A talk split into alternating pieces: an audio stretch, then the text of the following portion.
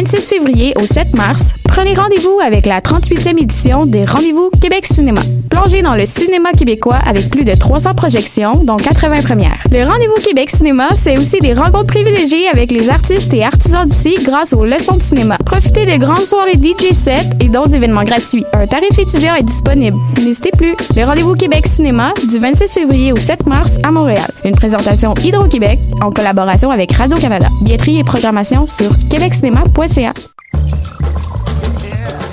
Prêt pour une vitrine au rendez-vous nord-américain des musiques du monde? Choc.ca et Mondial Montréal t'invitent à remplir l'appel de candidature pour faire partie du line-up de la 10e édition. Tu as jusqu'au 1er avril pour présenter ton projet musical. Visite mondialmontréal.com pour t'inscrire. Après avoir affiché complet au lancement de son tout premier album Citadelle le 11 octobre dernier au Théâtre Fairmount, le groupe L'AF et les disques 7e ciel vous convient à la supplémentaire le 14 mars prochain au Club Soda. Invités surprises et festivités de haut calibre sont à prévoir. Les billets sont à 25 et sont disponibles via le point de vente ainsi qu'à la billetterie du Club Soda. Faites vite, les places sont limitées.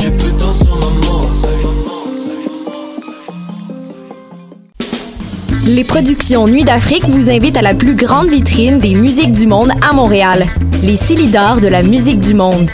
Venez découvrir 36 groupes tous les mardis et mercredis au club Balatou jusqu'au 16 avril. Participez au concert vitrine gratuit et votez pour vos artistes coup de cœur. La 14e édition des Silidars de la musique du monde à découvrir sur silidar.com, Facebook et Instagram.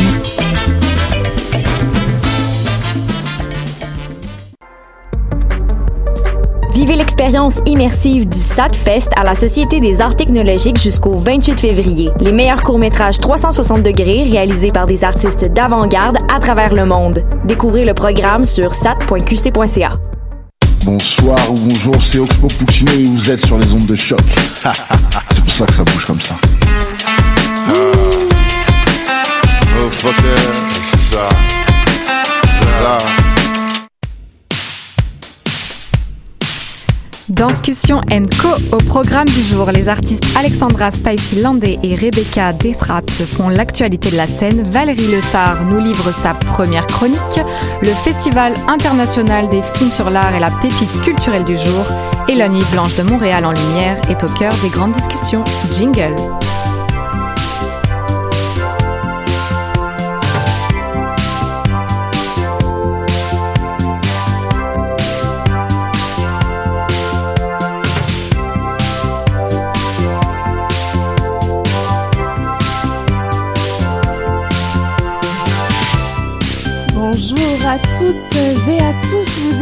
Danscussion Co sur les ondes de choc.ca. Nous sommes le vendredi 28 février 2020 et vous embarquez pour 90 minutes culturelles. 39e épisode aujourd'hui. Toutes les deux semaines, Danscussion Co décrypte l'actualité des arts de la scène en vous proposant des entrevues, des chroniques, des rencontres d'artistes et acteurs culturels. Tout de suite, c'est l'actu de la scène, rencontre avec des artistes qui font l'actualité des scènes montréalaises. Qui est avec nous aujourd'hui, Clara? Oui, j'ai le plaisir d'avoir autour de la table les deux artistes de deux projets qui occuperont les scènes montréalaises dans quelques jours. L'un euh, est en théâtre et l'autre en danse. Alors, qui n'a jamais rêvé de disparaître, ne serait-ce qu'un instant de s'évaporer, d'échapper à une identité et à ce que les autres y projettent, avec ceux qui se sont évaporés, présentés au centre du théâtre d'aujourd'hui du 3 au 28 mars, Rebecca Deraspe explore les multiples visages de la disparition et de l'évasion et elle nous fait le plaisir d'être avec nous aujourd'hui pour nous en parler. Bonjour Rebecca. Bonjour, merci de m'accueillir. Merci à toi. De l'autre côté, présentée à l'Agora de la danse du 11 au 13 mars, Inward, une œuvre qui nous plonge dans les mésandres de la psyché humaine, individuelle et collective. Avec cette pièce, la chorégraphe pionnière de la scène hip-hop montréalaise, Alexandra Spicy Landé, qu'on a le plaisir de recevoir aujourd'hui, remporte le prix de la danse 2019, catégorie découverte avec cette pièce, et elle lui vaut également d'être parmi les finalistes du 35e Grand Prix du Conseil des Arts de Montréal, rien de moins. Bonjour Alexandra. Bonjour. Merci d'être avec nous. Alors revenons à la genèse de ces œuvres, d'un côté comme de l'autre l'humain. Dans toute sa complexité, semble avoir été une source d'inspiration. Euh, quels ont été vos, vos moteurs de création euh, pour, pour chacune de ces aventures artistiques? Alors, euh, Rebecca, je te lance euh, la question. Il y a quelques années, euh, il y a eu un fait divers qui m'a vraiment marqué. C'est euh, l'histoire d'une jeune fille de Rimouski qui était portée disparue pendant genre deux semaines. Toute sa famille était très très inquiète et pensait qu'un drame terrible était arrivé. Et finalement, en fait, ils l'ont retrouvée en Saskatchewan. Elle était partie. Elle, elle avait, je sais pas euh, ce qu'elle fuyait ou euh, pourquoi elle fuyait, mais elle avait quitté conjoint, famille et tout pour euh, essayer, j'imagine, de refaire sa vie ailleurs. Mais bon, ça n'a pas fonctionné. et puis, au même moment de, de ce fait divers-là, moi, je suis tombée sur un livre. euh, mon copain de l'époque euh, s'était acheté un livre qui s'appelle Les évaporés du Japon et qui parle d'un phénomène qui est vraiment, ma foi, fascinant. Euh, C'est-à-dire que au Japon, euh, par année, 100 000 personnes organisent leur disparition volontaire. Donc, euh, c'est quand même euh, assez marquant, frappant. Les chiffres sont étonnants.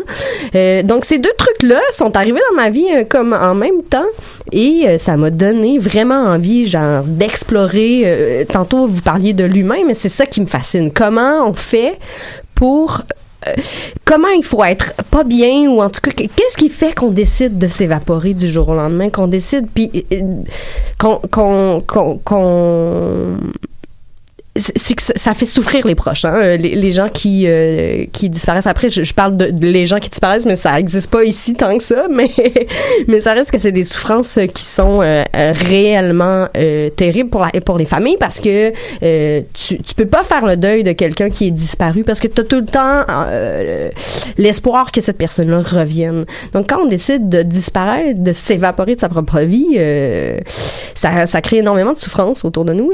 Donc c'est pour moi c'est un c'est une décision que j'avais vraiment envie d'aller euh, explorer euh, d'un point de vue euh, vraiment humain. Dans la pièce, on n'est pas du tout euh, comment faire pour euh, pour arrêter d'exister de façon administrative? Euh, Est-ce qu'on peut disparaître aujourd'hui à, l'ère d'internet et tout ça? Je le sais pas.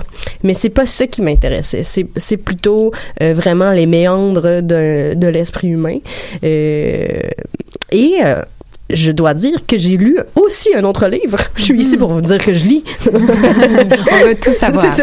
Euh, d'un sociologue que, que j'aime beaucoup qui s'appelle David Le Breton qui est un, sociologue français et lui écrit un essai qui s'appelle euh, Disparaître de soi, une tentation contemporaine. Et ce qu'il explique dans ce livre-là, c'est que on est euh, aux prises en fait avec une identité dont on ne peut jamais se départir. C'est-à-dire que moi, euh, je suis une femme blanche de 36 ans. euh, bon, je suis une maman. euh, je suis, tu sais, bon. Donc, c'est une accumulation euh, de prescriptions identitaires. Puis lui, ce qu'il explique, c'est qu'on cherche tous, d'une façon ou d'une autre, à fuir cette identité-là dans nos quotidiens.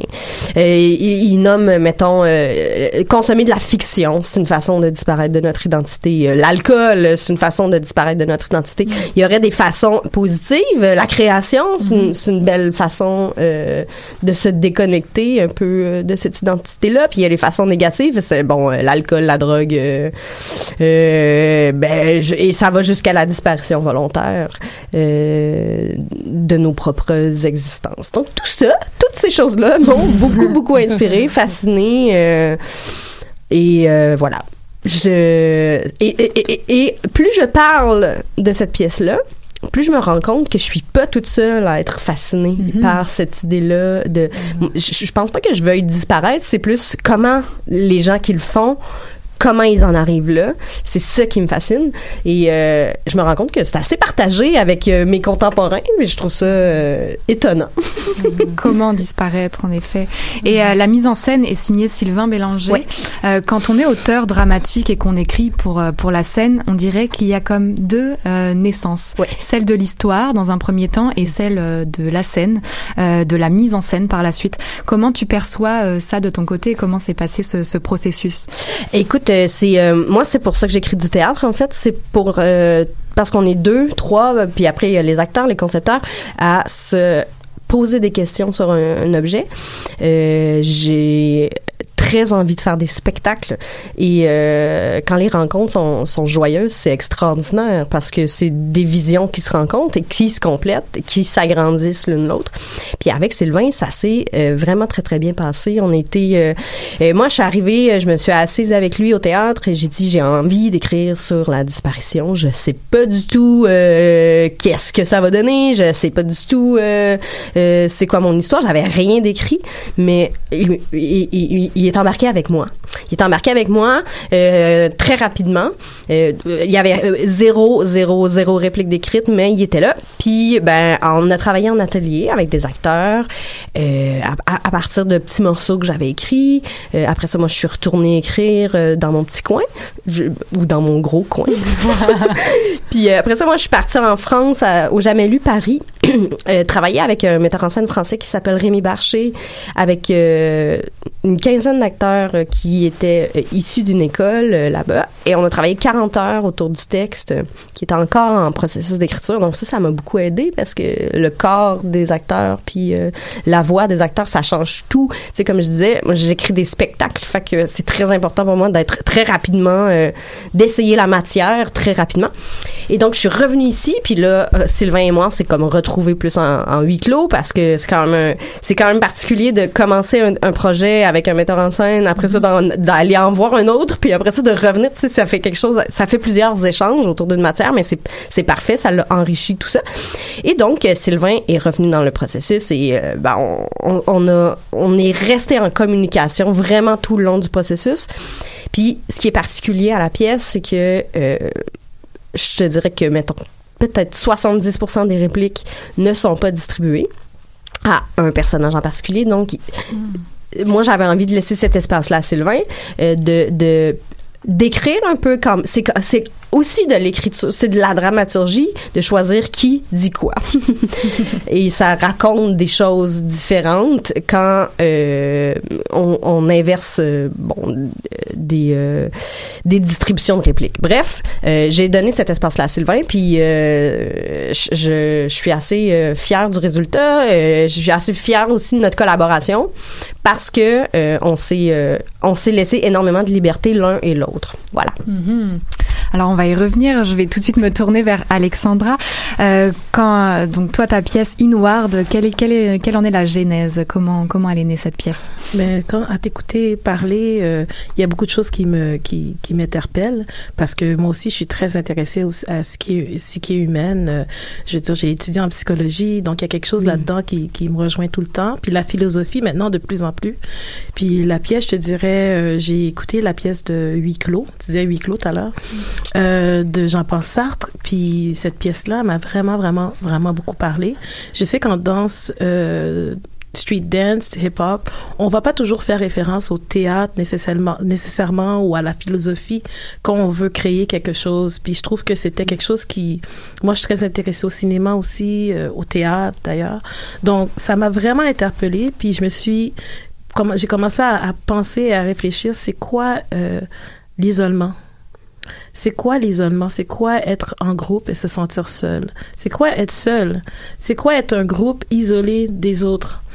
Puis euh, je trouvais que c'est quelque chose qui m'interpellait beaucoup personnellement, mais aussi je trouvais que c'est, un phénomène qu'on voit souvent euh, dans la vie, que les gens parlent souvent d'isolement, souffrent d'isolement. Euh, des fois c'est, volontaire, comme la disparition. Euh, mais euh, j'étais très intéressée à voir ça, puis voir comment ça affecte les corps, euh, comment on peut présenter ça sur scène, comment qu'on peut, comment que les interprètes peuvent vraiment habiter l'isolement dans leur corps. Fait que j'ai mis en, créant la pièce, j'ai créé des situations qui, qui les forcent un peu à être dans cette situation-là d'être d'isolement, parce que c'est pas toujours facile pour un interprète en danse de de d'aller euh, on travaille beaucoup les émotions mais comment qu'on fait pour les faire apparaître puis que ce soit euh, de façon assez euh, authentique? Fait que c'était ça que je recherchais euh, vraiment.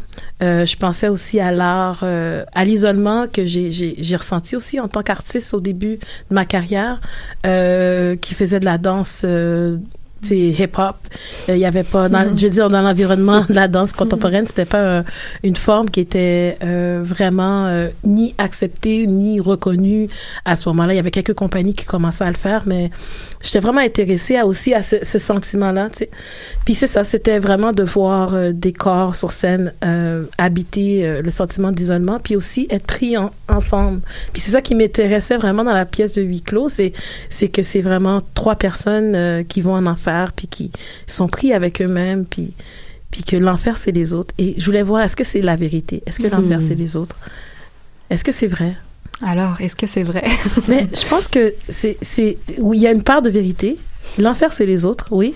Mais il y a du plaisir dans cet enfer-là. Il y a des rires, il y a, il y a du, on, on renaît, on, on connecte, on, on, on brise, on s'évade. Euh, je pense que oui, il y a un côté, il y a une partie de moi. Je suis quelqu'un qui, qui aime quand même sa solitude aussi. J'aime ça. euh, je me sens pas toujours isolée. Je me sens souvent, euh, des fois, j'aime être seule. Puis je suis bien là-dedans, mais je sais que c'est pas quelque chose qui, qui que tout le monde partage. Donc ça aussi, ça m'intéressait. euh, des fois, oui, l'enfer c'est les autres pour moi aussi. mais j'aime beaucoup de monde aussi, puis j'aime être en compagnie de, de personnes. Mais ouais, c'est ça qui me qui m'habitait. L'une des, des missions de, de ta compagnie Enflow, fondée en 2015, est de faire euh, entrer euh, justement les danses urbaines euh, comme le hip-hop dans la catégorie des danses contemporaines. Mhm. Euh, alors, euh, où est-ce qu'on en est avec ça? Est-ce que tu sens euh, que ça bouge? Mais bon, premièrement, c'est ebb, ebb and flow. C'est comme, and flow, un, oui, mais c'est comme un, un terme anglais qui s'appelle Mm. le ebb, et le, tu sais, le- l'eau qui Oui. récidive. Et bon. Euh, je dirais que je pense qu'on est sur une belle voie. On est sur une bonne euh, élancée présentement. Euh, on a des compagnies. Déjà, quand je pense à Band Dance, c'est une des premières compagnies qui a dit hip-hop. Déjà, ça, c'était un gros pas. De juste dire hip-hop dans les demandes, que ce soit que c'était une influence de son écriture ou que ça, c'était à la base dans son écriture, je trouve que ça, c'était le premier pas vers, OK, il y a quelque chose qui, qui change dans le milieu. Euh, je pense que, je pense à Destin Croisé aussi qui est venu après, B-Boyism, euh, mon langage. Puis là, de plus en plus, il y a Tentacle Tribe aussi. De plus en plus, on commence à voir euh, peut-être une forme qui, de plus en plus raw, plus en plus la forme de la danse des différents styles qui est étirée, puis qu'on on voit moins de mixité. Qu'il n'y a rien de mal à la mixité. Je pense que la mixité, il y a quelque chose d'extraordinaire là-dedans aussi. Mais je pense qu'il y a une confiance chez les danseurs. Euh, street dancer, comme on, on parle de termes là, Ouais. danse urbaine, danse de rue. On est beaucoup en réflexion autour de ce terme-là. Euh, moi, j'en suis à street dancer. Puis street dance. Aujourd'hui, c'est ça. ça bouge beaucoup, mais on est rendu là. Mais je pense qu'il y a une belle avancée. On voit aussi beaucoup de danseurs comme moi, mais dans mes interprètes, j'en ai trois qui ont été à l'UQAM, qui ont gradué de l'UQAM, mais qui sont des danseurs street dance aussi.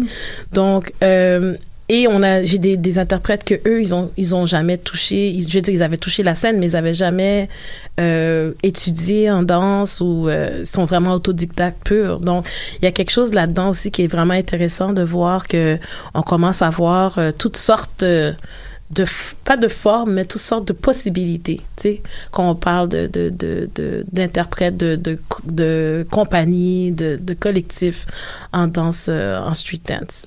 Oui, et une belle reconnaissance aussi Oui. pour toi, parce que comme je soulignais, tu es euh, finaliste du 35e euh, Grand Prix du Conseil des Arts de Montréal, euh, à côté de quand même euh, Oh de- mon Dieu, des ouais. gros, des gros gros morceaux. Donc félicitations. J'imagine que pour toi c'est c'est une, excellente nouvelle. et- Ah oui, j'étais comme mi mi. Bravo. Oui, c'est une super belle nouvelle, euh, très surprenante d'ailleurs. Euh, merci. Euh, Pas si surprenante, Pas Alexandra. si surprenante. Mais je suis contente. Je suis contente pour le milieu. Je suis contente pour moi. Je suis contente pour la compagnie. Je suis contente pour euh, les interprètes. Puis je suis contente pour tous ceux qui font des trucs dans les marges, qui ont des pratiques diverses, qui font des, des, des pratiques de diverses, euh, de culturelles aussi, tu sais, de diversité culturelle. Je suis contente pour tout ça parce que je pense que c'est un pas vers l'ouverture puis l'in- l'inclusion qui était nécessaire, je crois. Fait que pour moi, je le porte comme une mission plus pour un, un, un the big picture, pas juste moi, Mhm. Spicy, chorégraphe. Je, je suis très contente. Puis oui, je travaille très fort. Puis, euh, mais je, je pense que c'est pour euh, vraiment aider à l'inclusion aussi, et à, à reconnaître le travail. Puis c'est drôle parce que beaucoup des finalistes, c'est des gens avec qui j'ai travaillé très étroitement. Tu sais, on a le mai, où est-ce que j'ai présenté ma pièce. On a la TOU, où est-ce que j'ai présenté Boss to Move pendant 6-7 ans.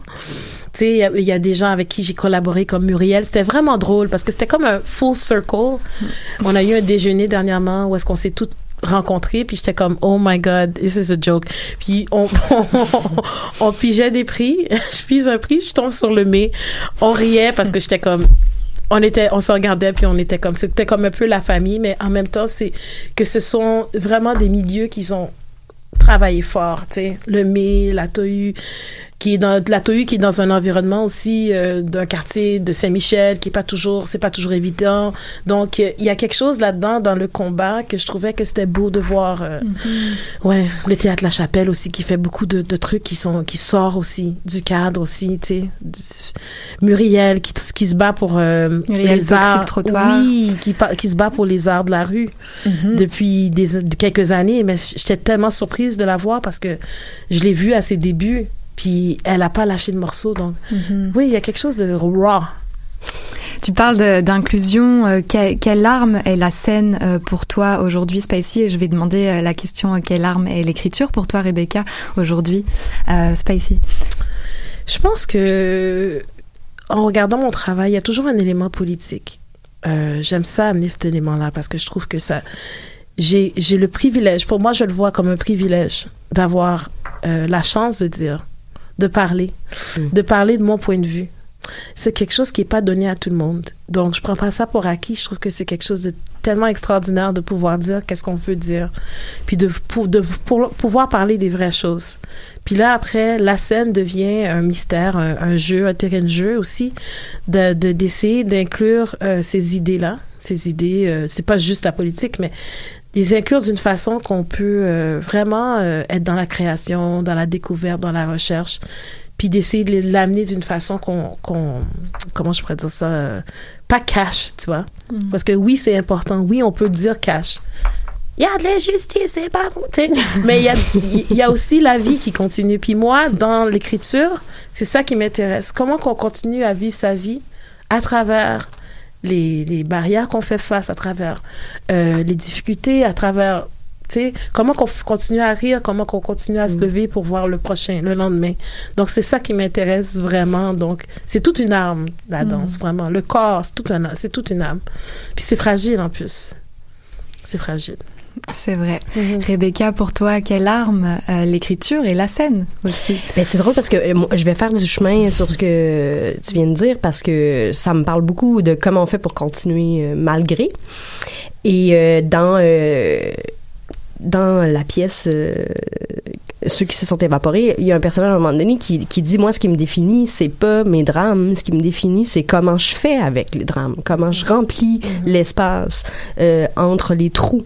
Et euh, je, je, je je pense que l'écriture pour moi c'est euh, c'est c'est ça en fait, c'est ma façon de faire avec mes incompréhensions, mes anxiétés, mon rapport au monde, euh, c'est euh, effectivement un grand grand grand privilège, puis ça c'est important de le nommer, je pense.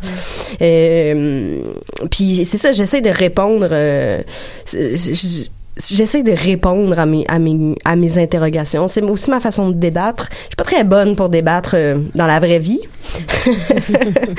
fait l'écriture me permet de prendre le temps, de prendre le, puis de, de, de faire traverser, oui, euh, des grandes, euh, des, des pensées à travers le filtre de ma sensibilité, euh, et de peser les mots et de les choisir. Et euh, ça, euh, l'écriture me permet ça, me permet de débattre, alors que dans la vraie vie, j'ai un peu de difficulté. je deviens émotive, puis je dis n'importe quoi. ça, ça te permet d'avoir un filtre. euh, Ben, en fait, ça me permet de d'être plus calme, je dirais. Ça me calme beaucoup euh, l'écriture. Ça me ça me ça me permet de de de réfléchir. Ça me permet de d'ouvrir ben, je dis débattre puis après c'est c'est vraiment euh, ce qui me stimule le plus c'est d'ouvrir un dialogue avec l'autre avec le ben on tantôt on parlait de processus avec le metteur en scène mais il y a, il y a aussi l'arrivée du euh, spectateur Bien sûr. qui est un grand moment puis qui euh, qui moi euh, donne du sens à tout ce que je fais. C'est c'est le spectateur. Donc euh, c'est de, de dialoguer avec lui. Puis euh, qu'on essaye ensemble de respirer ça. Respirer ça. Le ça je sais pas c'est quoi mais c'est c'est ce qui motive tout ce que je fais c'est ça. Alors justement, ce ça, à quoi on convie le spectateur avec vos, vos propositions respectives? Euh, moi, je te dirais que déjà, euh, quand on a fait la première de la pièce, parce que là, on est en reprise, Oui. on était dans un bifrontal que je pense qui était très intéressant pour le public de vivre. La proximité de ce spectacle est quand même assez intense. Mhm. J'ai quelqu'un qui me disait, l'heure- qui me disait, eh mon Dieu, c'est intense. On était à Québec, à Rideau, il, il me parlait hier, puis il me disait, oh mon Dieu, c'est intense, Nicolas. Euh, mais c'est ça, il y a- la proximité qui m'intéresse beaucoup. Euh, le bifrontal, c'est sûr que des fois, on doit le faire à l'italienne, qui est un autre rapport pour le public. Mais je pense que dans le bifrontal, on a vraiment euh, accès à quelque chose de, de plus, euh, plus sensé, plus... euh, il y a beaucoup de nuances, mais c'est très fort aussi, c'est très intense. Euh, les interprètes, je veux parler d'eux parce que c'est Oui. des collaborateurs vraiment extraordinaires pour moi, qui sont très importants, qu'on parle pas assez. Euh, c'est toujours fait avec leur collaboration. Mm. Puis j'ai des super collaborateurs comme Hélène Simard, euh, Anne Plamondon, oui, Anne Plamondon aussi, Mathieu Mhm. Leroux, euh, Chachou qui est un, un producteur ex- extraordinaire, puis euh, c'est ça. Mes, mes concepteurs de lumière, euh, Laetitia et Benoît, je leur dis un petit coucou euh, en même temps, mais oui. Oui, c'est toujours bien de souligner Oui. euh, l'équipe. oui, on n'est pas faire. tout seul, non. Mhm. Non. Jamais. je vais faire la même chose Oui. non, mais sérieux, ça- ils, sont, ils sont extraordinaires. Ils sont huit et ils sont huit acteurs. Euh, euh, je sais pas si j'ai- le temps de les nommer, mais euh, Tu peux. D'accord, j'y vais. Ok. Alors euh, Geneviève Boivin euh, Rossi, Roussy, pardon, euh, que j'aime d'amour. euh, Vincent Gratton, euh, José Deschênes, Éléonore Loisel, Reda Guérinic. Euh, Tatiana, son nom de famille m'échappe, mon Dieu. Ben, On le retrouvera. On le retrouvera. Euh, euh, Maxime Robin, euh, Elisabeth Chouvalisé, euh, voilà, j'espère que j'oublie personne. Puis les concepteurs sont extraordinaires aussi. Puis c'est ça, c'est très, euh, c'est du travail d'équipe. C'est ça qui est tellement ça. extraordinaire dans ce qu'on fait. Mais oui, parce que moi, j'ai aussi Pax qui travaille avec moi, qui est, qui est la répétitrice, mais qui les coach aussi. C'est comme un- Mhm. tout un travail d'équipe. Mm.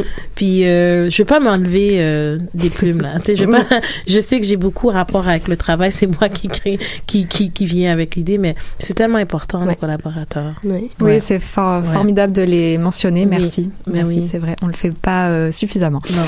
Alors, euh, je vais rappeler les dates de vos spectacles respectifs, ceux qui se sont évaporés, d'après un texte de Rebecca Der- Deraspe au centre du théâtre d'aujourd'hui, du 3 au 28 mars, et Inward d'Alexandra Spicy Landé, du, avec les collaborateurs, du 11 au 13 mars à l'Agora de la danse. Merci beaucoup à toutes les deux euh, d'avoir été avec nous aujourd'hui pour nous parler de, de vos projets.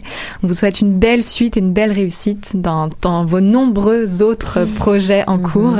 Nous, on se retrouve après Make It Happen de l'artiste Forever. Restez avec nous, vous écoutez Danscussion Co sur choc.ca et nous sommes le vendredi 28 février 2020.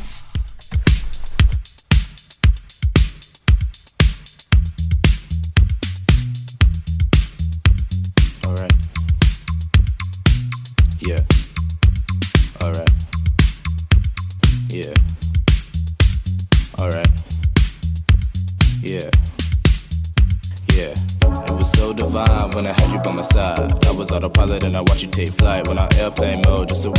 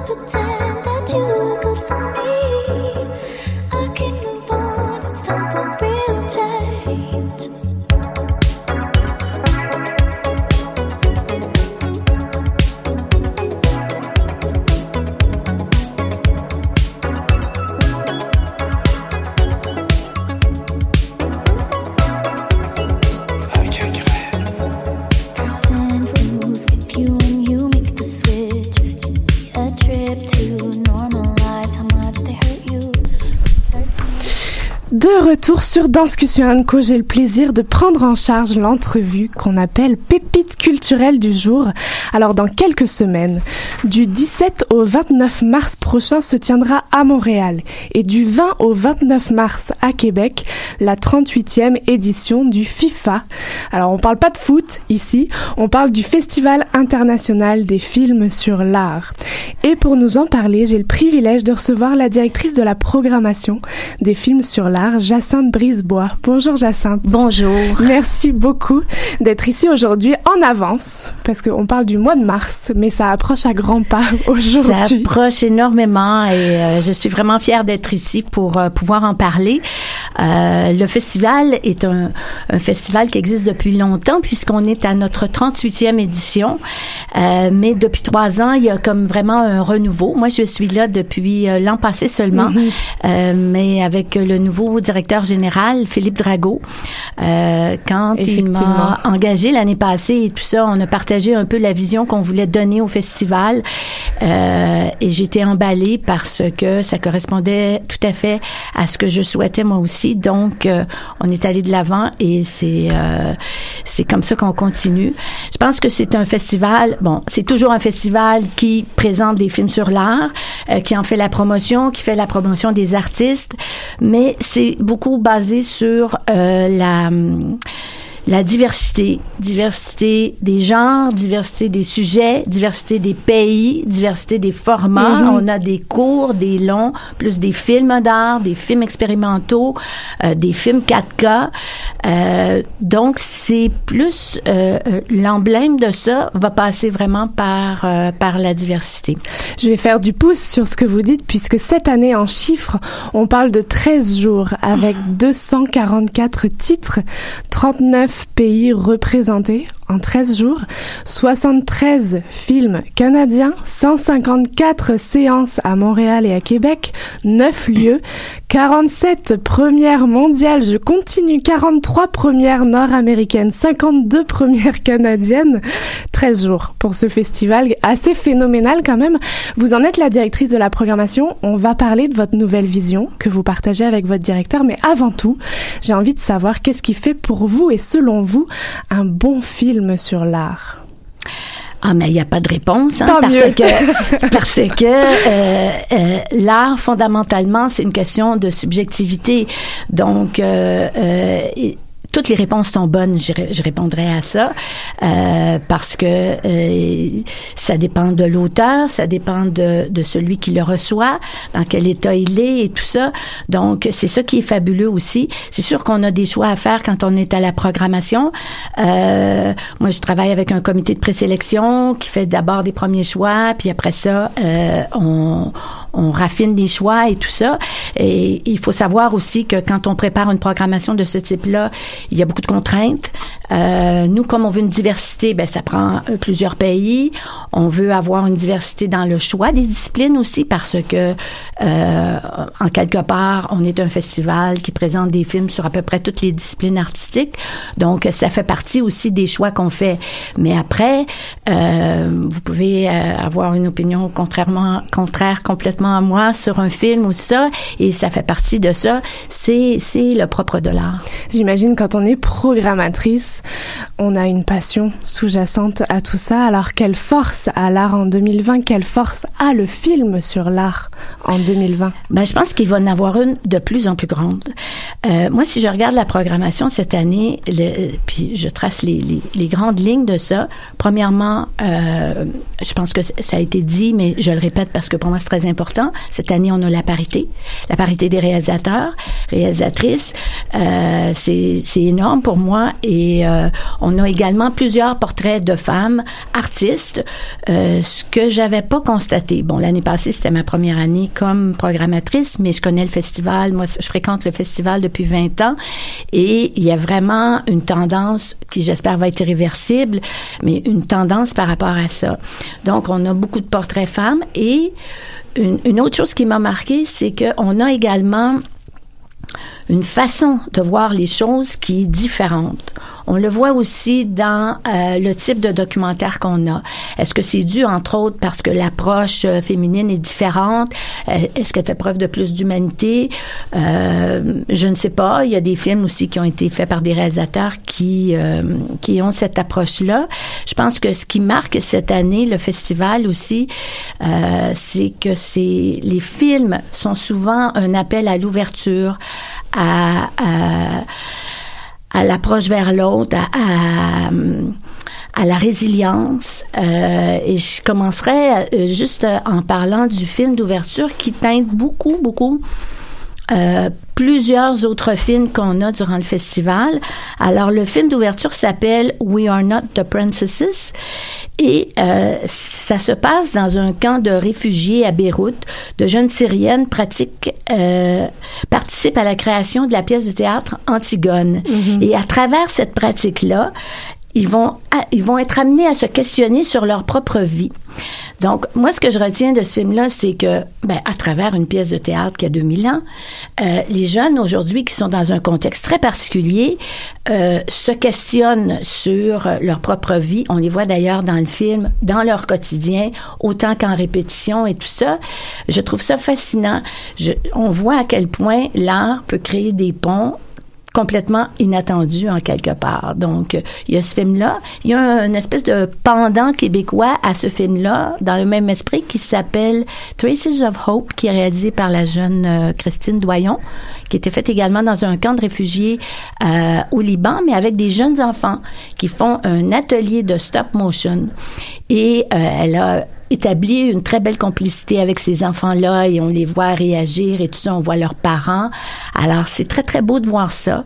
Et je dois dire que euh, ces deux films-là sont le reflet de plusieurs autres films qu'on a au festival qui présentent ce type d'initiative arti- ar- artistique-là qui, euh, qui aide à la résilience, qui aide à, à la thérapie pour certaines personnes et tout ça. Euh, c'est frappant cette année. Vous, vous avez ce pouvoir, ce petit pouvoir de choisir, de programmer, de présenter, euh, de, de nous rendre accessibles ces œuvres qui sont autant nationales que internationales. Quel impact vous cherchez à, offrir ou à avoir sur les, les spectateurs qui viendront assister à tous ces, films? Qu'est-ce que vous cherchez? Le cœur, le cerveau euh, à toucher? Ben, ça peut être tout. Hein. Moi, cette semaine, quelqu'un posait la question, puis j'ai dit, ce festival-là, premièrement, c'est un festival qui, pour moi, est très, très inspirant. Donc, c'est un festival qui, de façon générale, et encore plus cette année, présente des portraits qui sont constructifs, qui sont positifs. C'est un festival positif. Euh, depuis que je le fréquente depuis des années, de voir ces portraits d'artistes ou de voir des documentaires qui parlent de situations où les gens s'en sortent et tout ça, euh, c'est extrêmement frappant. Puis je pense que c'est ça qu'on veut euh, faire entendre aux, aux gens qui vont venir le voir que euh, tout le monde peut voir des films sur l'art. Ce n'est pas euh, l'art élitiste où on Mhm. comprendra pas le film et tout ça. Souvent, ce sont des histoires euh, euh, très proches de tout le monde, que tout le monde peut comprendre. Et je pense que c'est ça qu'on cherche à voir. Euh, le euh, un public de plus en plus grand, de plus en plus diversifié aussi euh, euh, dans l'âge, dans le, le, le background et tout ça. Euh, c'est ce qu'on veut, c'est ce qu'on veut faire avec ce festival-là. Vous nous parliez de, de transition, de nouvelles visions, de changement, de regarder différemment, de montrer différemment. Est-ce que vous pouvez nous en dire un peu plus sur ces, cette nouvelle ère, nouvelle vision du FIFA, du Festival international du film sur Il y a, l'art ça se, ça se, ça, ça- ça se euh, présente de différentes façons. Donc, euh, euh, il y a ces films-là sur euh, euh, qui sont des des exemples de de processus de de, de on dirait ça, euh, de guérison. Il y a des, il y a des films plus expérimentaux. Il y a des films faits avec des téléphones. Il y a des films faits en 4K. Il y a des films faits avec toutes sortes de moyens technologiques qui sont accessibles aujourd'hui. Donc, la partie, euh, ça se retrouve euh, davantage pour l'instant dans les courts-métrages, mais elle est aussi très importante.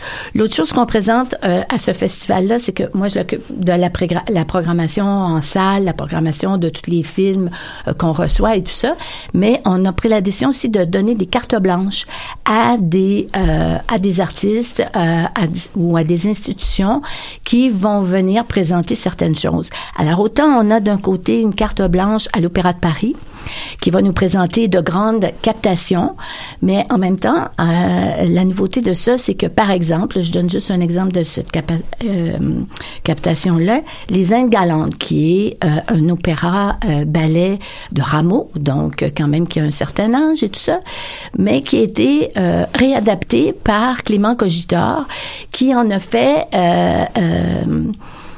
un élément tout à fait nouveau en faisant un battle avec une un des scènes de, de cet opéra-là. Donc, on est complètement ailleurs, mais dans un- un- une forme plus classique qui est fait par l'Opéra de Paris. En même temps, on a une carte blanche à Rad Harouni, qui est le qui est un designer et artiste multidisciplinaire, qui lui s'est intéressé au festival. Alors, on lui a donné une carte blanche et il va présenter euh, des films euh, qui sont importants pour lui. Alors, il y a toutes sortes de courts-métrages qui vont se retrouver là-dedans. On a également donné, on n'appelle pas ça une carte blanche, mais euh, c'est un nouveau, une nouvelle section qu'on on veut ouvrir.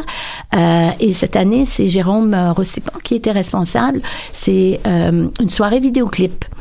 Donc, euh, le vidéoclip est quand même un élément qui demeure important pour euh, pour les musiciens, pour tous ceux qui font de la musique. Et on n'en voit plus, il y en a plus à la télévision et tout ça. Alors, Jérôme a ramassé une certaine quantité de vidéoclips qui vont être présentés à l'intérieur d'une séance. Euh, vidéoclips de différents pays et tout ça. Donc, euh, on, on voit un peu qu'on est on est ailleurs par rapport à, à ce qui était un petit peu dans le passé qu'on va maintenir. On va avoir encore, on a des grands portraits. On a un portrait du photographe Peter Lindbergh qui est absolument exceptionnel et tout ça. On a ce genre de film-là, mais on a de notre côté toutes sortes de petites euh, autres euh, euh, présentations qui sont différentes. On a toujours aussi la la section expérimentale, Ouais, le de- FIFA expérimental. de qui euh, dont la responsable est la commissaire euh, Nicole Gingras. Mhm. Cette année, elle va présenter euh, à l'intérieur de, de son programme euh, le film, entre autres, le film de Éric Baudelaire, euh, un film dramatique. Euh, donc, c'est un long métrage, c'est nouveau, mais ça aussi, c'est une expérience euh, filmique avec des jeunes dans une école qui, finalement, font un film pendant euh, un certain temps. Euh, donc ça, c'est des nouvelles. Je pense c'est vraiment, ça fait partie des nouvelles tendances qu'on va présenter qui n'étaient pas là auparavant. Mhm. Ouvrir cette, cette programmation, c'est comme ouvrir une boîte de Pandore. Puis vous écoutez, c'est vraiment ouvrir une boîte de Pandore avec des noms qui jaillissent avec euh, plein de trésors à l'intérieur. Alors, pour des, des, des néophytes ou des gens qui aiment les vidéos en tout genre, qui ouvrent cette euh, programmation, euh, quel choix, comment s'orienter? On pourra pas tout voir. Qu'est-ce que vous préconisez de dire euh, Allez à la curiosité, à la découverte, prenez un nom au hasard, euh, découvrez. Mais ça dépend toujours comment les gens sont faits, mais je, pense que le site web, on a essayé par le site web, puis ça va se raffiner encore avec les années, avoir certaines sections. Donc, par exemple, les cartes blanches, si quelqu'un ben, s'intéresse à un artiste ou tout ça, peut aller là et voir et voir ça. Après ça, on a aussi euh, un choix par discipline, quelqu'un qui Mhm. s'intéresse à la littérature, qui s'intéresse euh, à, l'histoire et culture, euh, qui s'intéresse euh, à l'architecture et tout ça, il va pouvoir voir des choses qui peuvent euh, l'intéresser. On a aussi des thématiques qui ne sont pas nécessairement liées à une discipline euh, et qui sont, par exemple, l'art engagé. Donc, Mhm. des films qui présentent des artistes qui ont fait euh, des choses sur l'art engagé, des films qui présentent des... euh, des processus cette année, comme je disais au départ, on a beaucoup de films sur l'art thérapie, sur la résilience, donc une catégorie pour ça. Donc ça, ça aide aussi à faire à faire des choix parmi euh, cette programmation là. Euh, en dehors de ça aussi, on a des grands événements. Euh, cette année aussi pour essayer d'ouvrir encore un peu plus largement au public pour qu'il euh, vraiment démystifier ce festival-là pour le rendre accessible à tout le monde. Donc cette année, c'est le 80e anniversaire de Fantasia, le film de Disney. Alors on a la chance de pouvoir le présenter pendant le festival. Alors je trouve que pour les enfants, c'est une excellente euh, initiation. C'est un très beau film euh, avec de la musique classique et tout ça. Et on présente également une captation de euh, eau le spectacle du cirque du soleil qui est vraiment éblouissant. Moi, je peux dire que j'ai vu le, le- le spectacle en vrai et comme j'étais à RTV auparavant, euh, j'ai vu beaucoup beaucoup de captations du cirque et c'est vraiment euh, la plus grandiose. Euh, c'est à voir vraiment euh, si vous avez la chance, euh, ça vaut la peine. Ça sera au cinéma impérial le 26 mars. Je viens de prendre mon billet, donc je le sais. Je suis bien contente. Alors, un festival, c'est un moment phare qui permet à la fois de célébrer, vous nous l'avez dit, mais aussi de faire des constats, des bilans. Comment va l'industrie cinématographique, autant nationale que internationale? J'imagine que vous êtes confronté à des enjeux de diffusion, à des réalités d'autres pays, euh, et que vous pouvez aussi voir des tendances à travers le monde. Euh, en un an, c'est difficile de voir les tendances. euh, au début, quand cette année, là, pour la deuxième année, j'ai dit on a beaucoup moins de films et tout ça. Et finalement, on a reçu plus de 600 films. Donc, ils sont fait des films sur euh, dans euh, dans tous les pays. On a eu des films de Turquie, euh, d'Iran. D'ailleurs, il y a une carte blanche qui est donnée à une jeune commissaire de Concordia qui est allée passer trois mois en Iran pour ramasser des films iraniens et qu'elle va présenter durant trois séances à Concordia. Donc, il s'en fait un peu partout, comme il se fait euh, des actes euh, théâtrales euh, ou des euh, ou des chorégraphies. Et tout ça, souvent dans les pays qui sont en guerre ou qui sont en tendance. Moi, j'ai vu beaucoup de films dans ma vie qui relataient ça parce que c'est essentiel l'art pour se sortir de notre quotidien. Et euh, ça fait partie de ça. Donc, je pense que c'est là pour rester, mais il y a quand même une certaine transformation parce que euh, il, y a, y a moins de films qui se font par les télévisions. Donc, les formats et les, les films ont davantage de liberté. C'est parce que quand euh, on a un format télé, c'est assez structuré et tout ça. Là, on voit beaucoup plus de souplesse. On voit beaucoup de longs métrages, euh, de très longs métrages ou de très courts métrages, euh, mais c'est beaucoup plus diversifié. C'est sûr que euh, Arte demeure un partenaire important pour nous parce que euh, c'est fabuleux cette chaîne-là qui euh, a les moyens Mhm. euh, d'aider beaucoup de cinéastes à faire des films sur l'art.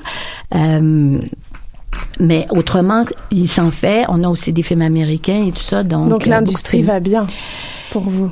Ben, en fait, il y a beaucoup de films. Est-ce que Ouais. l'industrie va bien? Ici, je dois dire que c'est plus difficile. Je pense que c'est plus difficile. Je voudrais pas parler à la place des producteurs ou des réalisateurs, mais je pense que c'est difficile de faire des films sur l'art au Québec. Pour vous, tout est recevable. Est-ce qu'il y a des limites dans des choix? Est-ce qu'il y a des choses que vous refusez et pour certaines raisons, euh, vous refuseriez un, un projet ou, ou- quelles sont les limites, les balises que vous vous mettez On pour, essaie euh, d'en mettre le moins possible. C'est ça que j'entends. euh. On essaie d'en mettre le moins possible parce que l'art peut se, se, se présenter sous tellement de formes, euh, comme on a un film cette année qui s'appelle euh, Echoes of the Invisible et euh, qui présente euh, des euh, le travail d'artistes, de scientifiques, de, de, de journalistes et tout ça qui font des choses exceptionnelles dans un dans des contextes extrêmes. C'est tourné d'une manière fabuleuse avec beaucoup de moyens et tout ça. Donc pour nous, ça fait par cette intégration de l'art, la science et la spiritualité peut se faire euh, aussi. Donc c'est sûr qu'on fait des choix. Là, on est passé de 600 films reçus à, à, à 200 films, mais euh, on essaie de garder cette ouverture là. Et quand on a des questionnements, ben on en discute ensemble pour voir euh, comment aussi on peut défendre les films qu'on présente. C'est clair. Là. Moi, je, je je suis assurée que je peux défendre absolument tous les films qui sont présentés là. C'est ce qu'on a entendu. Merci beaucoup. On sent le vivier qu'on va vivre si on aime les films sur l'art ou si on ne les aime pas non plus, venir découvrir en voir. fait. Oui. Exactement, Oui. sortir la carte de la curiosité. Ce qui est intéressant sur votre site, et je donnerai le, le www tout à l'heure, mais c'est c'est ce survol de la programmation selon des thématiques. Alors on voit que cette année, une ligne est vraiment donnée aux femmes d'exception, à la danse. On n'en a pas parlé, mais il y a pas mal de, une belle programmation de films sur la danse, les films d'ici, l'art engagé, la créativité, les portraits d'artistes, d'artistes, les enquêtes. Évidemment, à tout ça, on parle également de prix qui vont être remis euh, durant ce festival et pas mal de panels de réflexion autour de, des pratiques et des enjeux euh, des pratiques. Oui. Est-ce que vous avez un mot de la fin pour clore cette euh, entrevue? Venez, au festival. Je peux pas dire plus. Merci beaucoup Jacinthe. Rappelons que le FIFA se déroule du 17 au 29 mars à Montréal et du 20 au 29 mars à Québec et que vous pouvez retrouver toute la programmation exhaustive, ce vivier, sur le site www.artfifa.com. Restez avec nous, vous écoutez Danscussion sur choc.ca.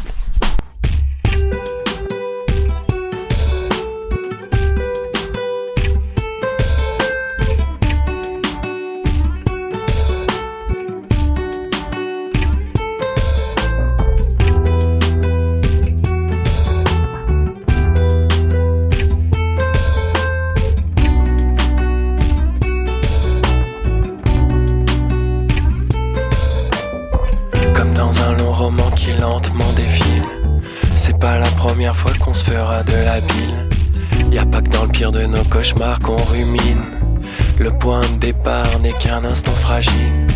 Si tu fais des manières pour dépasser la ligne, qui te fera la courte échelle pour gravir la colline. À force de l'imaginer, tu t'en fais des montagnes de ce qui pourrait t'arriver de l'autre côté du miroir. Et on est bien ici, c'est pas la mer à boire.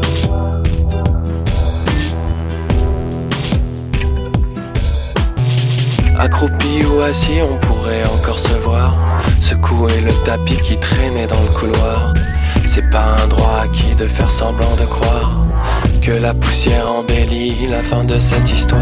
Si on reste dans le déni, ce sera pas un scandale. Vu que c'est ce qu'on nous a appris depuis nos étendards. On est éternellement indécis, coulé dans le béton. Si la fête est finie, on fermera le bar pour de bon. Et on est bien ici. C'est pas la mer à boire.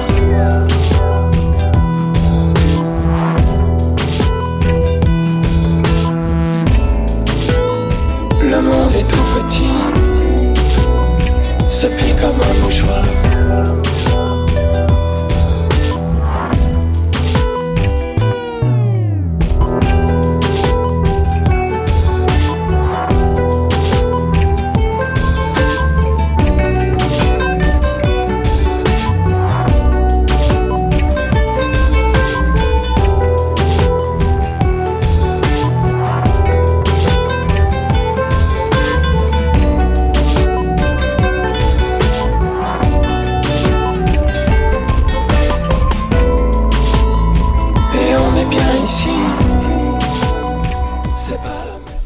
Vous écoutiez La mer à boire de Ludo Pain, de retour sur Danscussion Co. Vous l'avez peut-être entendue et découverte il y a deux semaines puisqu'elle était l'invitée spéciale de Maude dans les grandes discussions. J'ai le plaisir d'accueillir à nouveau l'enseignante de l'histoire et archiviste en danse, artiste et travailleuse culturelle Va- Valérie Le Sart. Bonjour Valérie. Bonjour Clara. Ça va bien? Ça va bien, merci. Alors nous t'avons donné euh, carte blanche pour nous livrer une chronique et nous éclairer de ton savoir aujourd'hui. Pour clore le mois de l'histoire des Noirs, tu nous arrives avec une capsule sur l'histoire de la danse afro-américaine, de l'esclavage à nos jours. Alors Valérie, la parole est à toi. Merci Clara. Bien oui, c'est difficile de dresser un portrait exhaustif de plus de 400 ans d'histoire en 15 minutes, mais euh, je vais faire un effort de synthèse pour apporter euh, quelques précieuses et riches informations euh, de ce pan d'histoire de la danse. Donc, cette histoire commence euh, avec l'institutionnalisation de l'esclavage et de la traite des Noirs euh, du continent africain vers le Nouveau Monde au 16e siècle, qui s'est généralisé au 17e et s'est poursuivi jusqu'au 19e siècle, avec des dizaines de millions d'individus arrivés dans le Nouveau Monde, en Amérique latine et dans les plantations du sud des États-Unis. Euh, c'était une traite euh, justifiée, disons, par un manque de main-d'œuvre pour les denrées de luxe, euh, comme le tabac, le sucre, le cacao, le café et le coton, qui, qui, qui émancipaient économiquement les États-Unis à l'époque. Et donc, les, les, les conditions d'émergence d'une danse noire ont pris naissance dès la traversée sur les bateaux. Euh, qui pouvait durer jusqu'à quatre mois, euh, et où les Africains, arrachés de force à leur terre et déracinés, étaient entassés euh, dans des conditions inhumaines. Ainsi, il y avait beaucoup de suicides, il y avait des, beaucoup de dépressions euh, lors des traversées. Et euh, les maîtres euh, ont commencé à obliger les euh, esclaves à danser sur le pont parce qu'ils se sont rendus compte que ça pouvait les maintenir en bonne santé et garder, conserver leur morale pendant les traversées. Et donc, comme ils tenaient à ce que cette marchandise, cette main-d'œuvre arrive en bonne santé euh, en Amérique, euh, c'est ça, ils les faisaient danser. Euh, et bon, la danse des, des captifs pouvait aussi servir de, de divertissement pour le capitaine et l'équipage. Mais d'un autre côté, si oui, les esclaves étaient forcés de danser, on peut dire que la danse a été dans l'ensemble un instrument de survie euh, des Noirs, que ce soit euh, pendant les traversées sur les bateaux euh, ou même durant l'esclavage dans les plantations. Et on peut le deviner dans des circonstances économiques et sociales vraiment pénibles. Et on peut dire qu'aujourd'hui, ça peut continuer à être aussi une forme justement de, survie dans des contextes qui peuvent être difficiles. Donc, les Africains euh, des, ré- des régions esclavagistes euh, avaient des antécédents culturels vraiment développés. On parle de riches patrimoine africain dont la mythologie, les contes folkloriques, la poésie. La musique était l'un des arts les plus développés euh, et on connaît encore aujourd'hui la, complexité et la structure rythmique africaine. Et bien sûr, un élément fondamental de l'expression esthétique africaine était la danse. Euh, les écrits euh, des, euh, des gens qui ont vécu l'esclavage ou même euh, des capitaines de bateaux recèlent vraiment d'éléments où reviennent constamment le fameux cercle, le battement des mains et des pieds, euh, des caractéristiques qui ont voyagé jusqu'au Nouveau Monde. Euh, la danse, euh, dès le début de, l'esclavage, fait euh, l'objet d'une très très haute surveillance euh, des maîtres. Mais au cours des générations, on sait que bon, c'est plusieurs générations de, de, de, de gens qui vont naître en sol d'Amérique, mais qui vont conserver certaines caractéristiques de ces de ces euh, de ces danses-là. Donc oui, elle fait l'objet d'une très haute surveillance, mais tolérée et même encouragée parce que euh, elle, pour les maîtres, elle peut détourner, contribuer à détourner l'énergie des Noirs de la révolte et de la sédition. L'usage des tambours est alors interdit parce que on considérait que euh, l'usage des tambours pouvait contribuer à une forme de communication secrète ou de code secret euh, pour euh, planifier des rébellions ou des séditions. Et en interdisant l'usage des tambours, ben, les, les esclaves ont développé toutes sortes de pratiques de percussion corporelle, dont le clapping, la, la frappe des mains, euh, qui est très caractéristique du gospel, par exemple, ou des Negro spiritual, qui vont arriver un petit peu plus tard.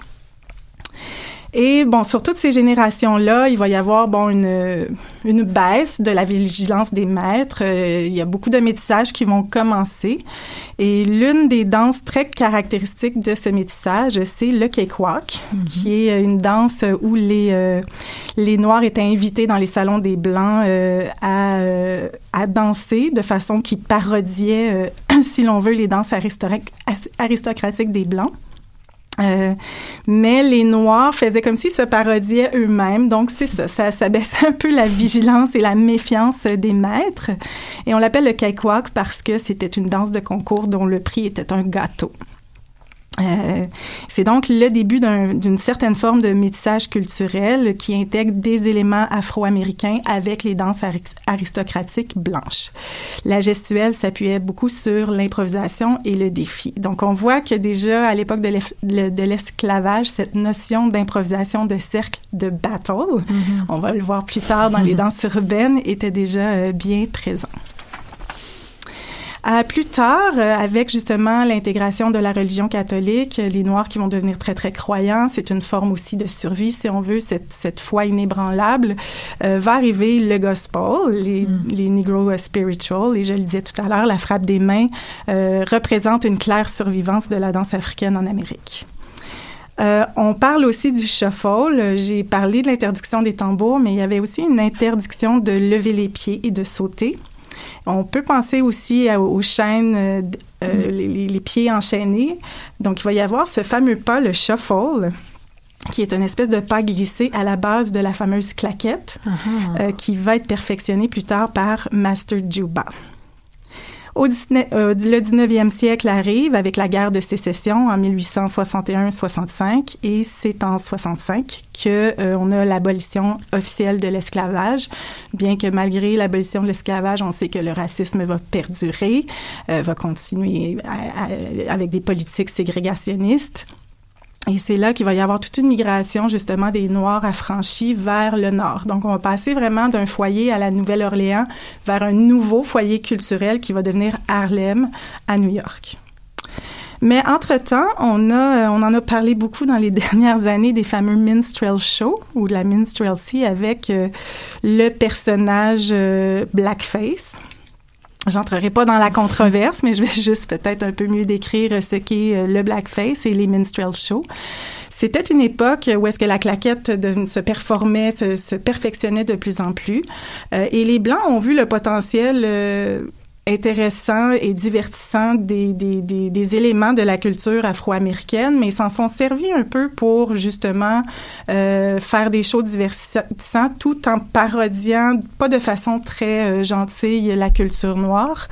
Euh, et la raison pour laquelle c'est eux qui qui qui, qui pratiquaient ces, ces éléments de la culture noire, c'est parce que les Noirs eux-mêmes n'avaient pas accès à la scène. Donc, ils n'avaient pas le droit de monter sur scène. Alors, c'est comme ça que les Blancs ont commencé à intégrer cette culture riche et divertissante avec le fameux personnage du blackface. Donc, on se peinturait la face en noir de façon plutôt caricaturale.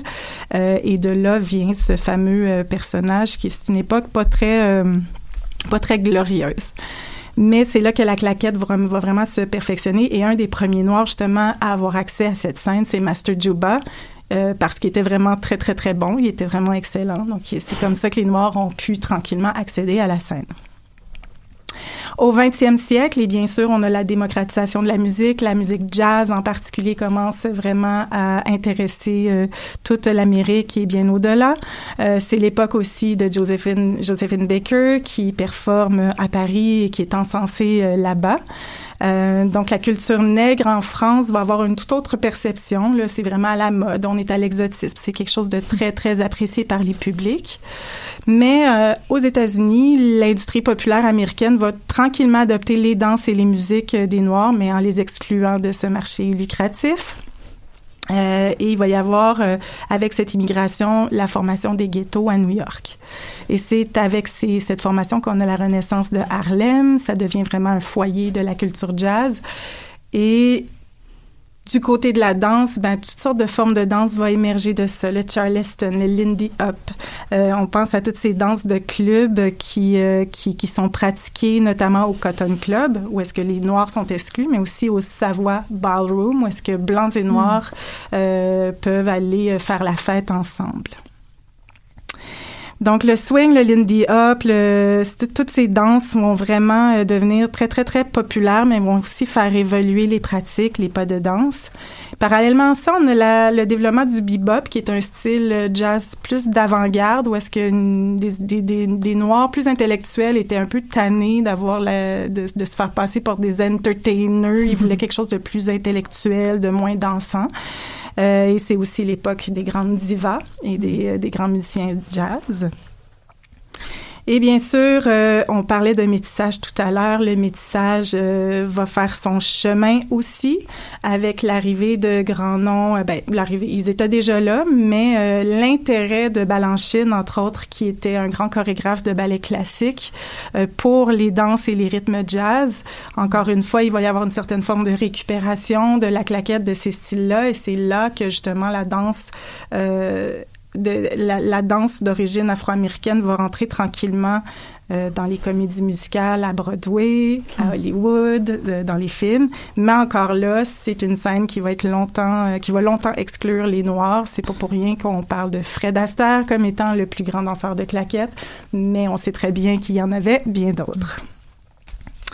C'est aussi euh, à l'époque et plutôt vers les années euh, 50.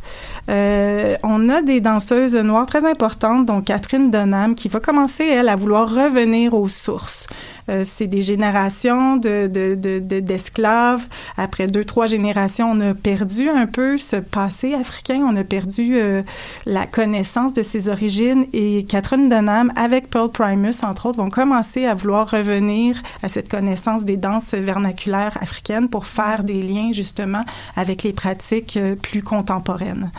Mais ces danseuses vont également toucher euh, aux euh, courants de style moderne qui sont popularisés par Martha Graham, Doris Humphrey à l'époque.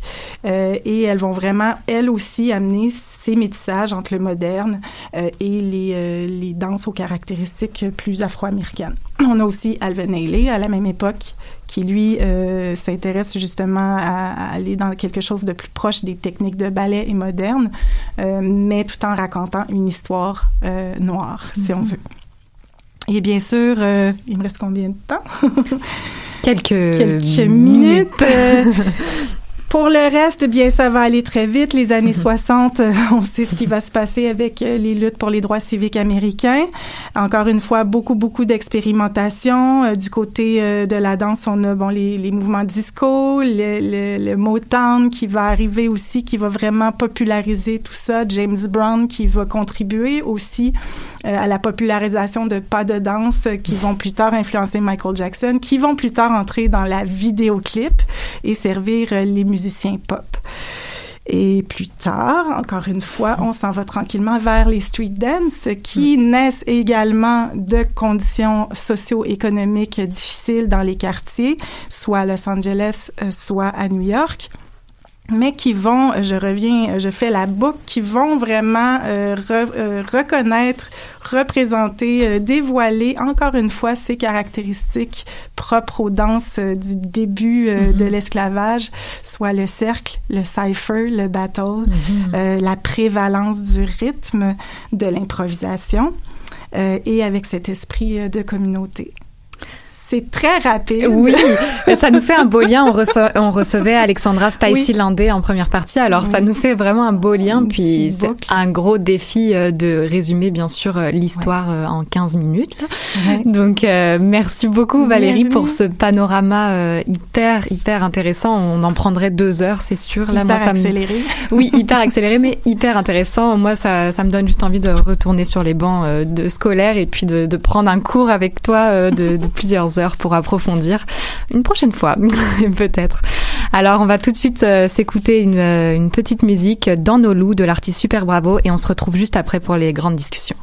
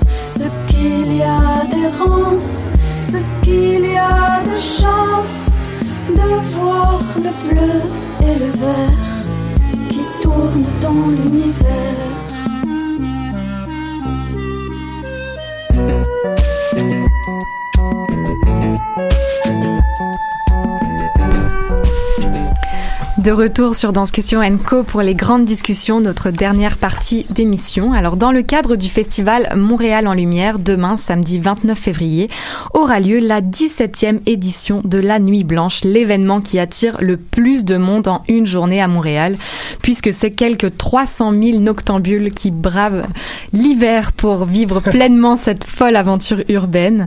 Car la Nuit Blanche, c'est plus de 200 activités culturelles proposées pour la plupart euh, gratuites et à travers toute la ville. Alors aujourd'hui, on va mettre l'emphase sur deux d'entre elles, hein, deux sur 200, bah oui, évidemment. la première, c'est la Nuit Blanche du Dompteur, une soirée de théâtre d'improvisation présentée par le Théâtre aux Écuries et les productions de l'Instable. Et pour nous en dire plus, j'ai le plaisir de recevoir Frédéric Barbucci, le fondateur, co-directeur général et artistique des productions de l'Instable. Bonjour Frédéric. Bonjour, ça va bien? Ça va bien et toi? Oui. Et de l'autre côté, on va parler de la sixième nuit au flambeau sur les faubourgs, un événement sous forme de parcours guidé, trois parcours pour être exact, à travers la ville, avec euh, au programme un éventail euh, de disciplines et de propositions artistiques, de la danse, du théâtre, des performances, de la musique, des expositions. Et pour nous en parler, euh, Catherine Villeneuve-Lavoie, adjointe à la direction responsable des communications à voix culturelle des faubourgs. Bonjour Catherine. Bonjour. Merci beaucoup euh, d'être avec nous. Alors euh, déjà, dans un premier temps, qu'est-ce que ça représente cet événement, la Nuit Blanche, pour vous? Qu'est-ce que ça représente, Frédéric, pour toi? Euh, pour nous, c'est euh, ben, c'est de célébrer un peu, euh, ben, faire mentir le documentaire qui disait que les Québécois, les Montréalais, on vivait sous terre euh, dans les souterrains de Montréal. Euh, la nuit blanche, je trouve que c'est merveilleux parce que justement, ça fait sortir les gens malgré le froid. Et puis nous, ben, on essaye quelque chose de nouveau. On commence à euh, les productions de l'Instable. On a joué au mois d'octobre aux écuries, puis on va rejouer au mois de mai. Et là, euh, la grande famille des écuries euh, nous a ouvert les portes pour pouvoir présenter un projet pour les nuits blancs, la nuit blanche. Donc, c'est de faire plusieurs spectacles de, en fait, c'est neuf spectacles de 25 minutes qu'on va faire durant la soirée. Donc, dans le café, il y a le service de bar qui est ouvert. Euh, et, et aux 25 minutes, on ouvre, ben, aux demi-heures, on ouvre les portes pour faire entrer les gens, puis on fait un autre spectacle. Euh, je pourrais rentrer en détail pour le spectacle euh, tout à l'heure, mais euh, sinon, c'est ça. C'est de faire, euh, de, de, de célébrer l'art, de célébrer ensemble, de permettre au, plus de gens possible d'accéder à ça, puis de, de s'amuser ensemble. Mhm. Catherine, pour toi, la Nuit Blanche, qu'est-ce que ça représente? Oui, ben un peu dans la même optique. Euh, c'est euh, de faire ray- rayonner l'art, puis surtout dans le quartier Centre-Sud, afin euh, de montrer la vitalité puis le dynamisme de ce quartier-là, euh, qu'on appelle souvent aussi les, les coulisses du, du quartier des spectacles. Donc, en fait, euh, de donner la chance à ces artistes, à ces commerçants de, de, de performer puis de, de, de les faire rayonner.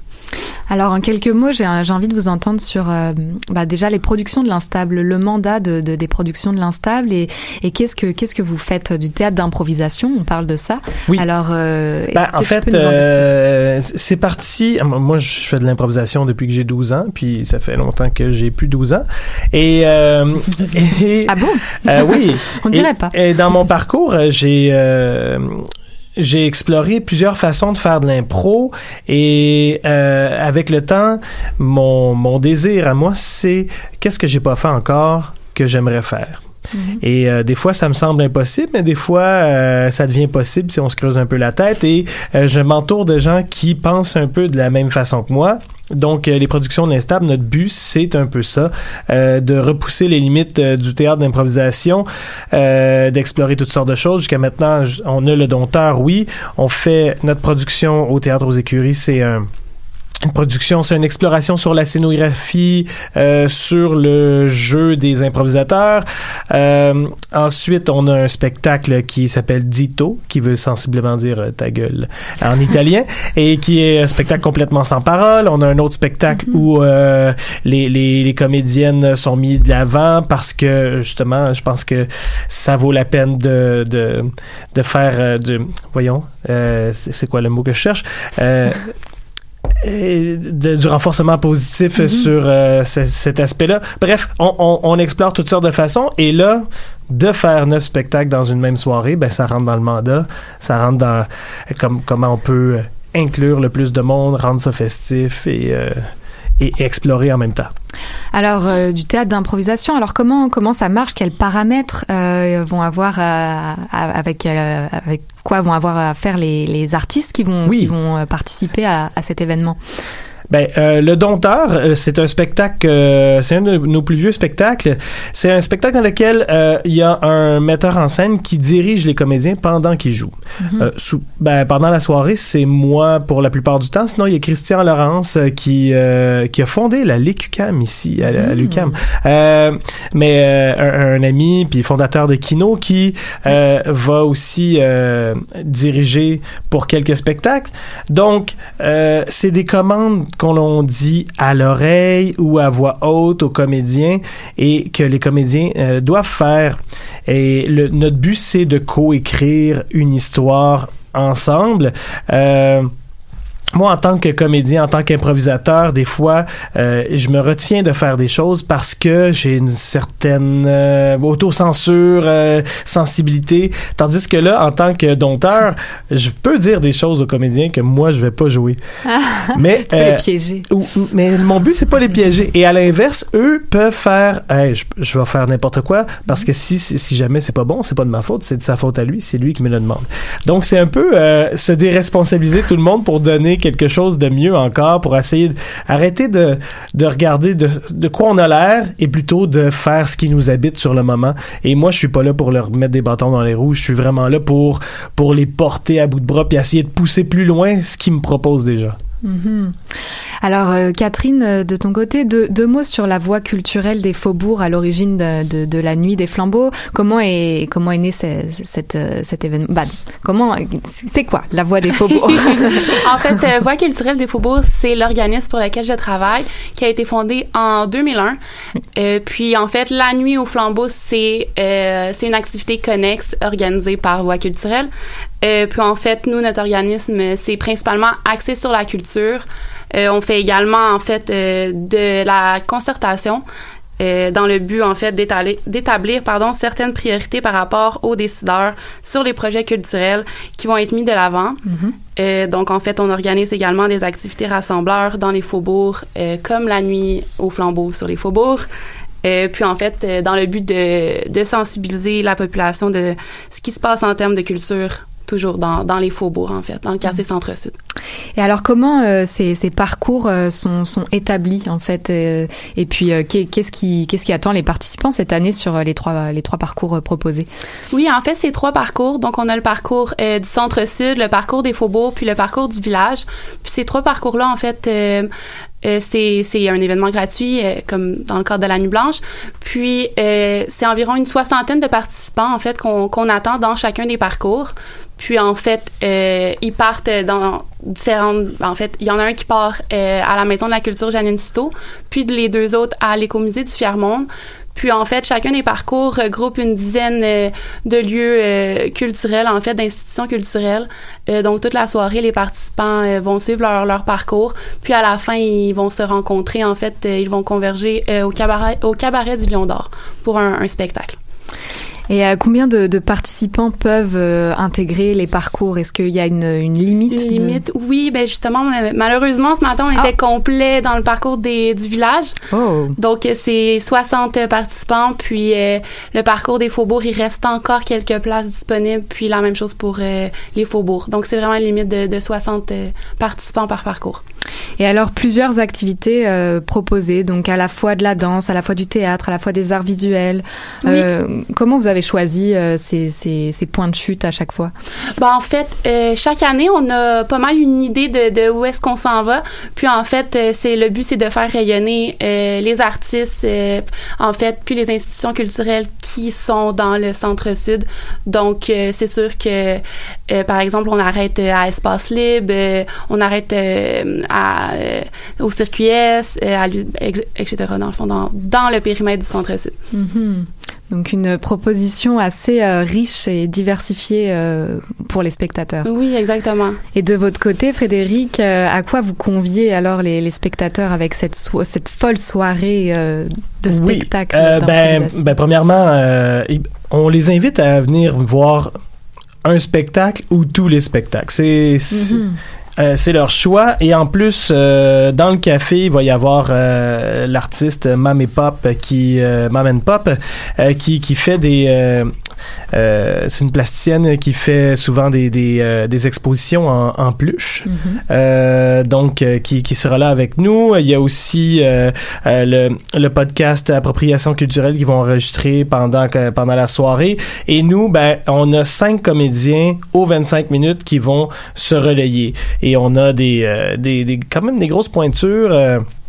Euh, on a euh, Anaïs Favron, Salomé Corbeau, Mathieu Lepage, euh, pour en nommer euh, Olivier Morin, Guillaume Tremblay, euh, pour, pour ne nommer que ceux-là. Euh, donc, on a vraiment beaucoup de monde qui, qui viennent jouer avec nous et qui, euh, qui souhaitons-le, vont, vont rester après leur spectacle. Puis, ben, de toute façon, ils en font plus que un dans la soirée. Donc, euh, c'est c'est c'est un, un- un partage, euh, un, euh, c'est- c'est c'est la fête, la, la nuit la plus festive au nord de Jean Talon. Ah oui, c'est comme Oui. ça que vous la vendez. Là. Ben oui. Carrément.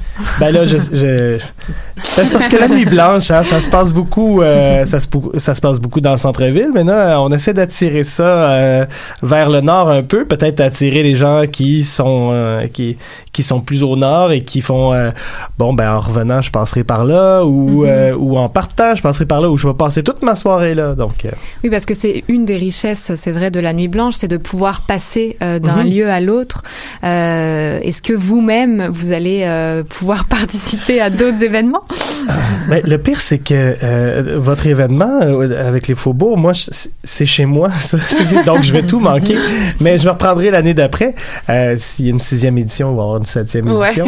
Euh, et, et nous, ben peut-être qu'après, à 2 heures du matin, il va encore avoir des trucs d'ouvert euh, dans lesquels on va pouvoir aller. Mais nous, c'est à peu près jusqu'à... On a des spectacles jusqu'à 1h30, 2 heures du matin. Mhm. Et vous, Catherine, oui. en fait, pour ma part, euh, j'ai la chance de, de participer directement euh, au, spec- ben, au spectacle, à l'événement. Donc, euh, moi, je vais suivre le parcours du, du village. D'accord. Euh, ma, ma, ma, euh, ma, ma boss, en fait, elle, va suivre euh, l'autre parcours, un autre parcours, euh, ainsi de suite.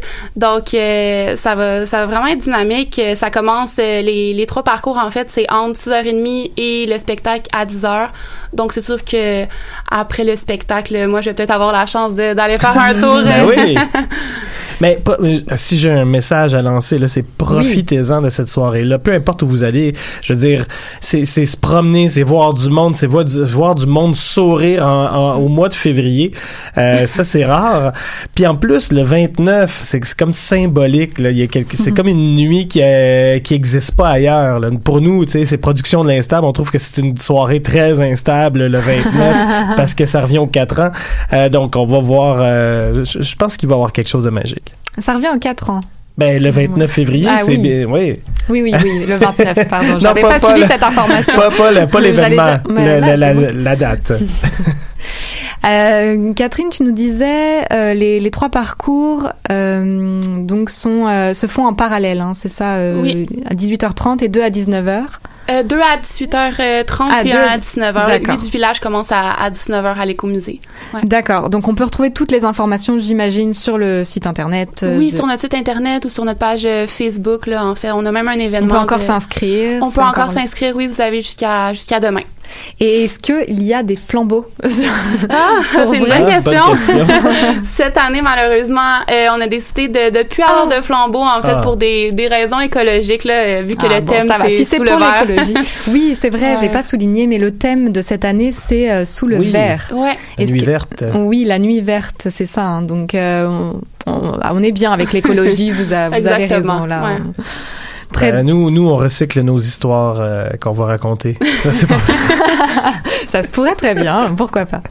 Alors, euh, ça va être le temps pour moi de vous remercier. Merci à tous les deux. Euh, Nos, nos 90 minutes culturelles euh, tirent à leur fin. Donc, je vais rappeler les, les dates. Donc, la Nuit blanche du Dompteur, c'est une proposition des productions de l'Instable au théâtre aux Écuries. Et ça a lieu de 20h à 1h30 euh, du matin. Et la sixième Nuit au flambeau sur les faubourgs à partir de 18h30 pour le parcours des faubourgs, euh, c'est ça. Et 19h pour les parcours du centre-sud. 19 heures Et pour le village. village. Oui, Ah, bon. exactement. En tout cas, toutes les informations vont être sur le, le site internet de Montréal en Lumière. Euh, merci à tous nos invités du jour. Merci à nos collaborateurs, chroniqueurs et à nos partenaires également. Alors, en vrac aussi, quelques autres propositions pour demain. C'est pas pour vous faire concurrence, mais il y a tellement de propositions, euh, notamment Short and Sweet au CCOV avec une quarantaine d'artistes euh, qui ont trois minutes pour nous livrer leurs propositions chorégraphiques. Des battles de hip-hop aussi avec Univers au Belgo ou encore Bouge À, à l'édifice Wilder. Et tant d'autres propositions euh, en danse, en théâtre, en cinéma, en art visuel. Donc c'est le moment d'aller euh, vraiment euh, manger de la culture. Euh, et vous pouvez retrouver toutes les informations sur le site de Montréal en Lumière. Nous, on se retrouve dans deux semaines, le vendredi 13 mars 2020, pour une nouvelle émission de Danscussion Co sur les ondes de choc.ca. Je vous souhaite une excellente fin de semaine à tous.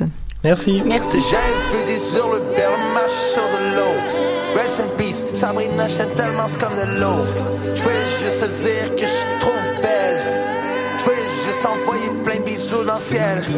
J'ai vu sur le père, marche sur de l'eau. Rest in peace, Sabrina chante tellement comme de l'eau. Je voulais juste te dire que je trouve belle. Je voulais juste envoyer plein de bisous dans le ciel. Ils que j'avais l'impression que j'étais la merde. Faut flanche quand je dis que je peux le. Yeah. Sachez ça pas bague. Qu'est-ce qu'ils ont fait avec mes horizons? Yeah, juste passer du bas puis aller vers le haut. Yeah, juste passer du bas puis aller vers le haut. Yeah, juste du bas puis aller vers le haut. Juste passer du bas puis aller vers le haut. Yeah, I made prostitutes, sex workers, ain't pawn out, making lots of loot, sliding toots, type of mood, avec des righteous dudes, maman faim, stock dans le pour les darkest moves, mange au char de booze, how we do, voyageur, send a DM sans bisous, to get to you, dire je proud of you, comme ton père, je suis ton dos, still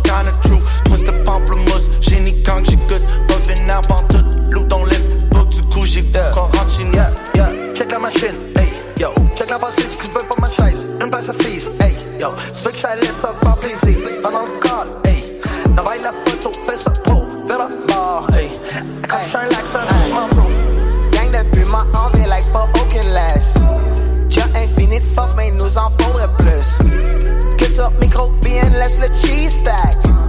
DJ ce qu'on dit, on dit pas, j'suis pas capable. Non, époque dégueulasse, mais pas l'ex de filer mal. eh. Tu veux ramener ça dans le piège. eh. Fuck out with your broke ass. Destination de bonheur sur le prochain vol. Fonce une grotte, around the door, une belle chef. Oasis dans backstage à que on a busté, non, désolé, pardon. mais Ce soir c'est tellement la vie, genre. My bike chez ma règle la musique de show. J'ai vu sur le père, marche sur de l'eau. Rest in peace, Sabrina chante tellement comme de l'eau. Je voulais juste te dire que je trouve belle. Je voulais juste envoyer plein de bisous dans le ciel. J'ai vu sur le père, marche sur de l'eau. Rest in peace, Sabrina chante tellement comme de l'eau. Je voulais juste te dire que je trouve belle.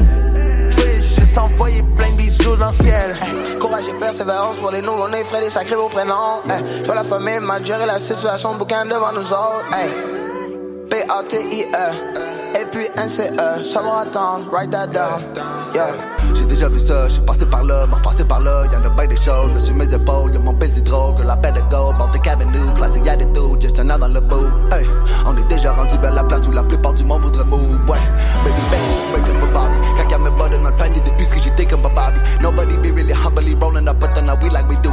Hey, j'ai la feuille du bacchanal de sur le bedon, tu peux m'appeler Kalino. Ouais, on en a pas besoin d'Adi Blue, j't'en apprends des affaires, tu peux aussi m'appeler.